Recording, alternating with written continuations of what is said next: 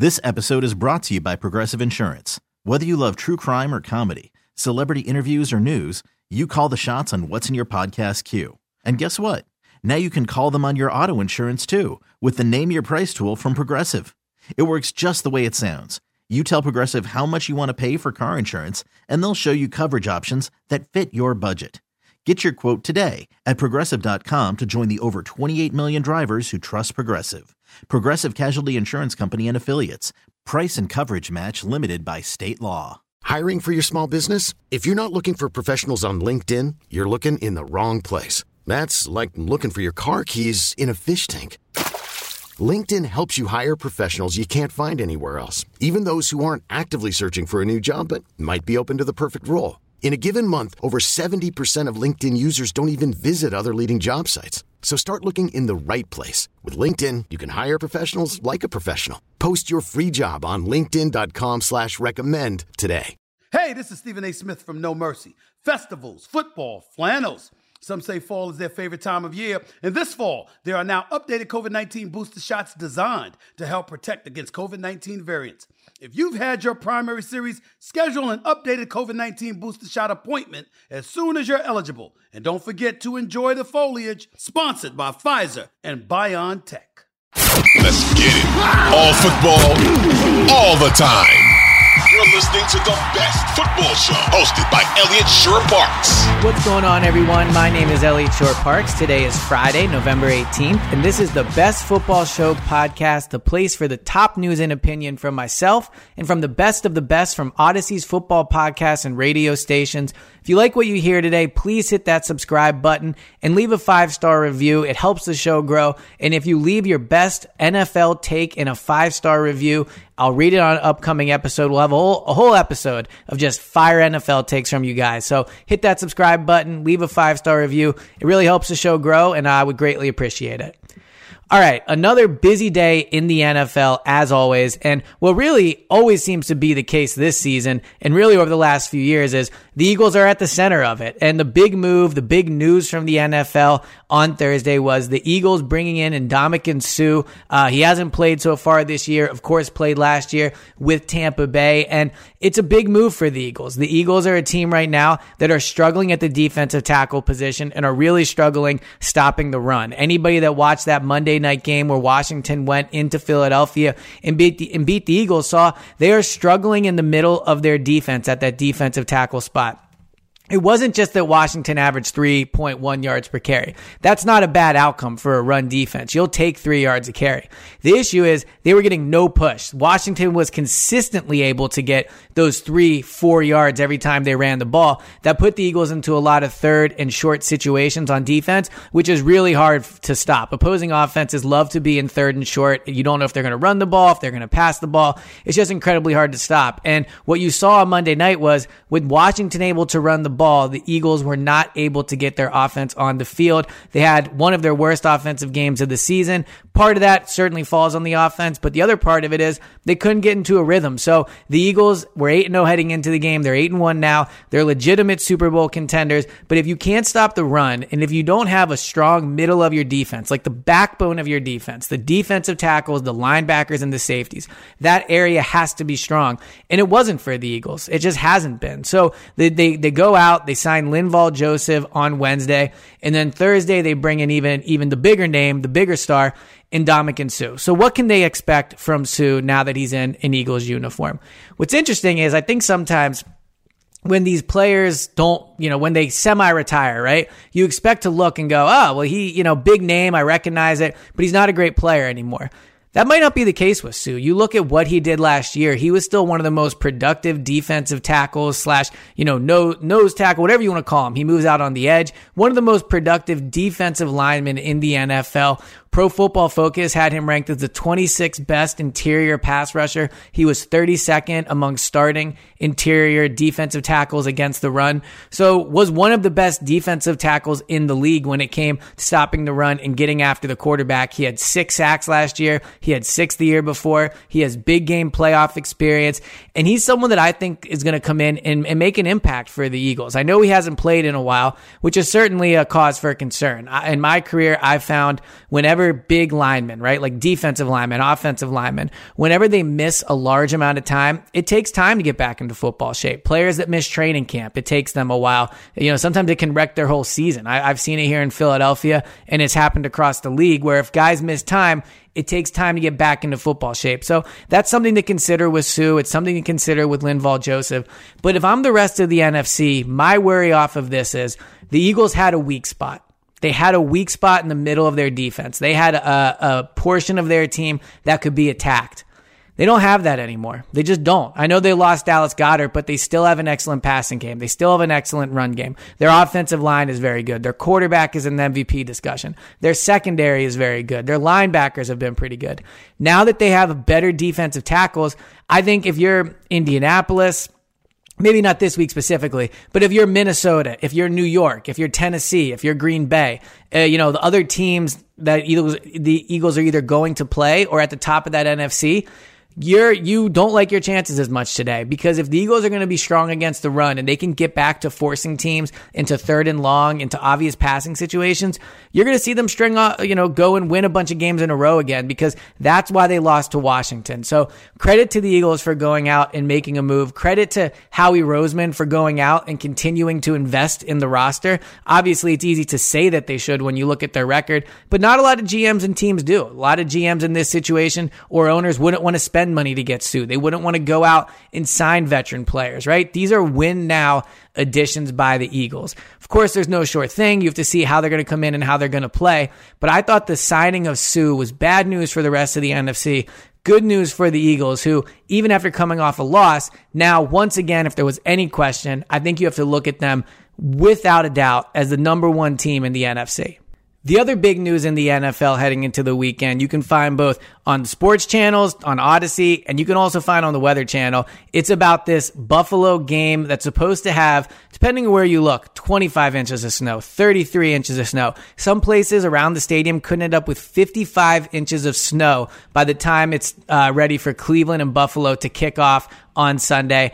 And now the NFL has a bit of a tough decision to make. There was a report and there was, you know, kind of speculation that they're looking at maybe moving the game to Detroit, uh, a team that look, Buffalo plays on Thursday on Thanksgiving, which, which adds a complication to this. So if they can move that game to Sunday, the, the Bills can stay in Detroit and play on Thursday. Maybe that's a good outcome for them. But here's my, my main takeaway from this. And before I get into it, let me be clear.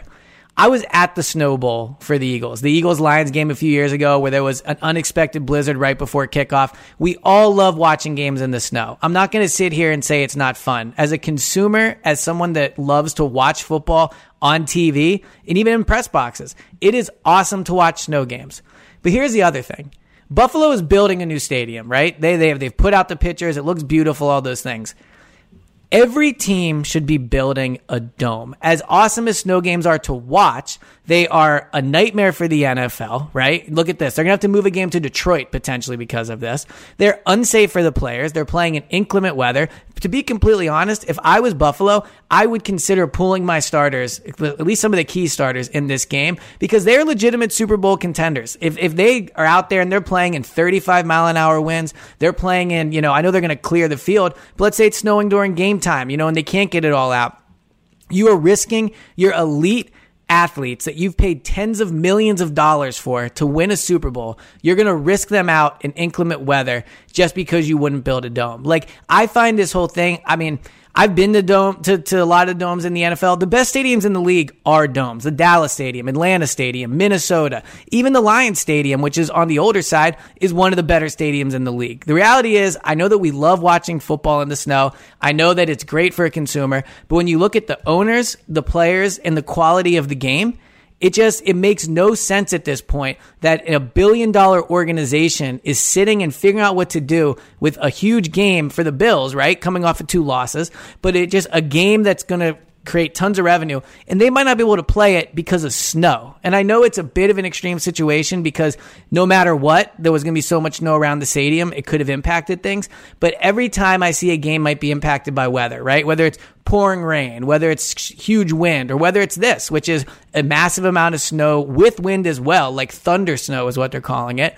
I just can't imagine why you wouldn't build a dome. And I know you're going to listen to this and say, oh, you're so lame. Snow is awesome. Like, I get all that. It is awesome to watch. But when you're building stadiums that cost billions of dollars, when you are paying athletes hundreds of millions of dollars, Josh Allen, right? Like Von Miller, the, I know he didn't get a hundred million, but the guys that get all this money to put these athletes at risk and to put their career at risk just because we like to watch snow on TV, I think it's silly. And I think moving forward, any team that is going to build a stadium should build a dome. And if I'm the NFL, I'm moving this game. If I'm the NFLPA, I am making sure they don't play in inclement uh, conditions and risk the player's health.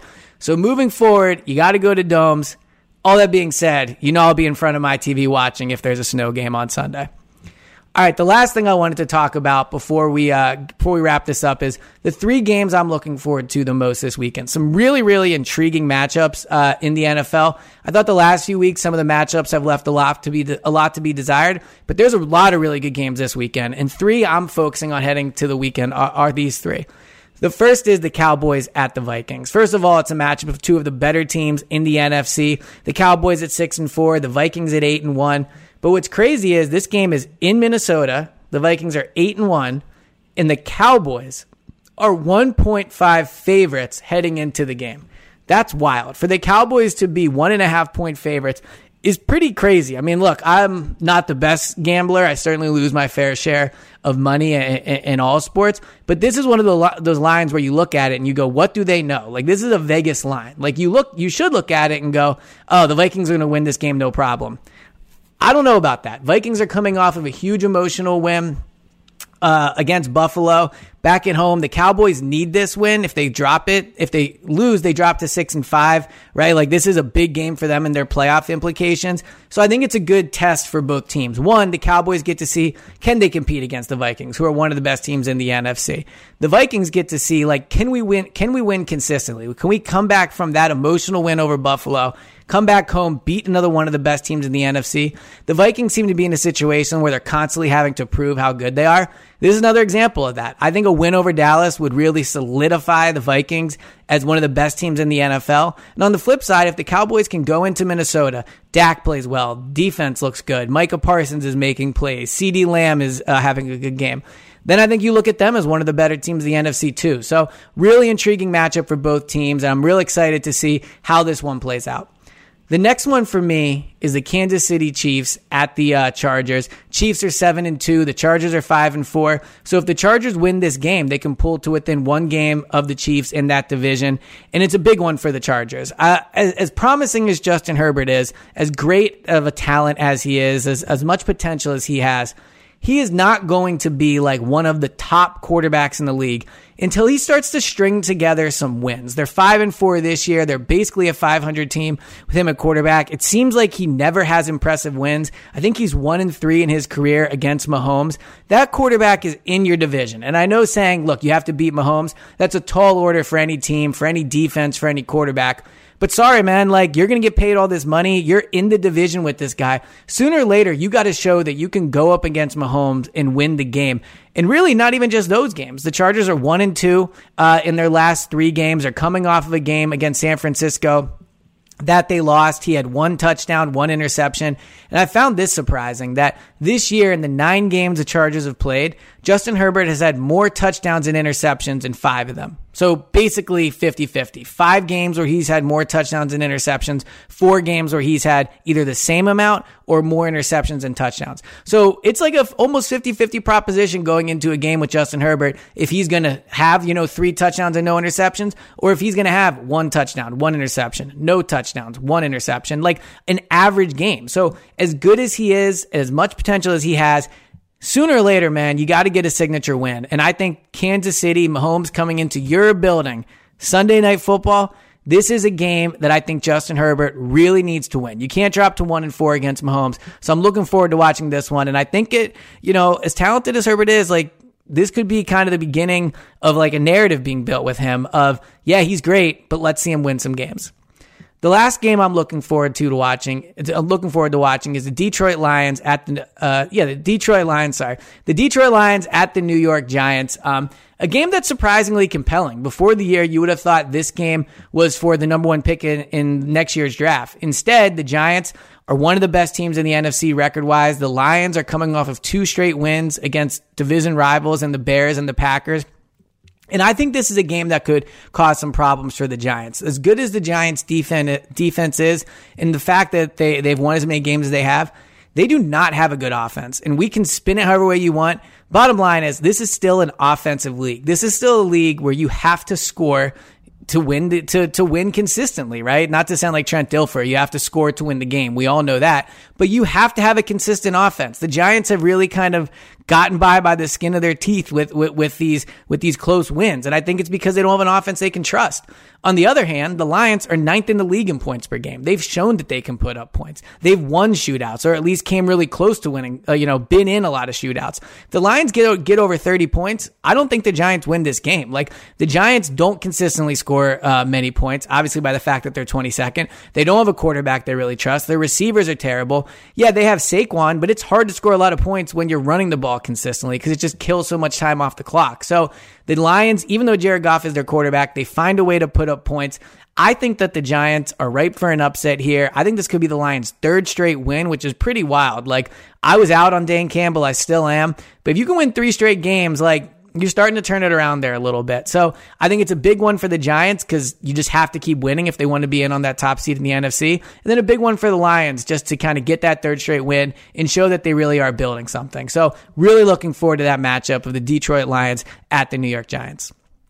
This has been the latest edition of the Best Football Show podcast. Thanks so much for tuning in. As I said before, if you could hit that subscribe button and leave a five star review with your best NFL take, it really helps the pod out. It helps it grow. And I want to hear some of those NFL takes. So thanks again for listening, and I'll talk to you guys on Saturday. This episode is brought to you by Progressive Insurance. Whether you love true crime or comedy, celebrity interviews or news, you call the shots on what's in your podcast queue. And guess what? Now you can call them on your auto insurance too with the Name Your Price tool from Progressive. It works just the way it sounds. You tell Progressive how much you want to pay for car insurance, and they'll show you coverage options that fit your budget. Get your quote today at progressive.com to join the over 28 million drivers who trust Progressive. Progressive Casualty Insurance Company and Affiliates. Price and coverage match limited by state law.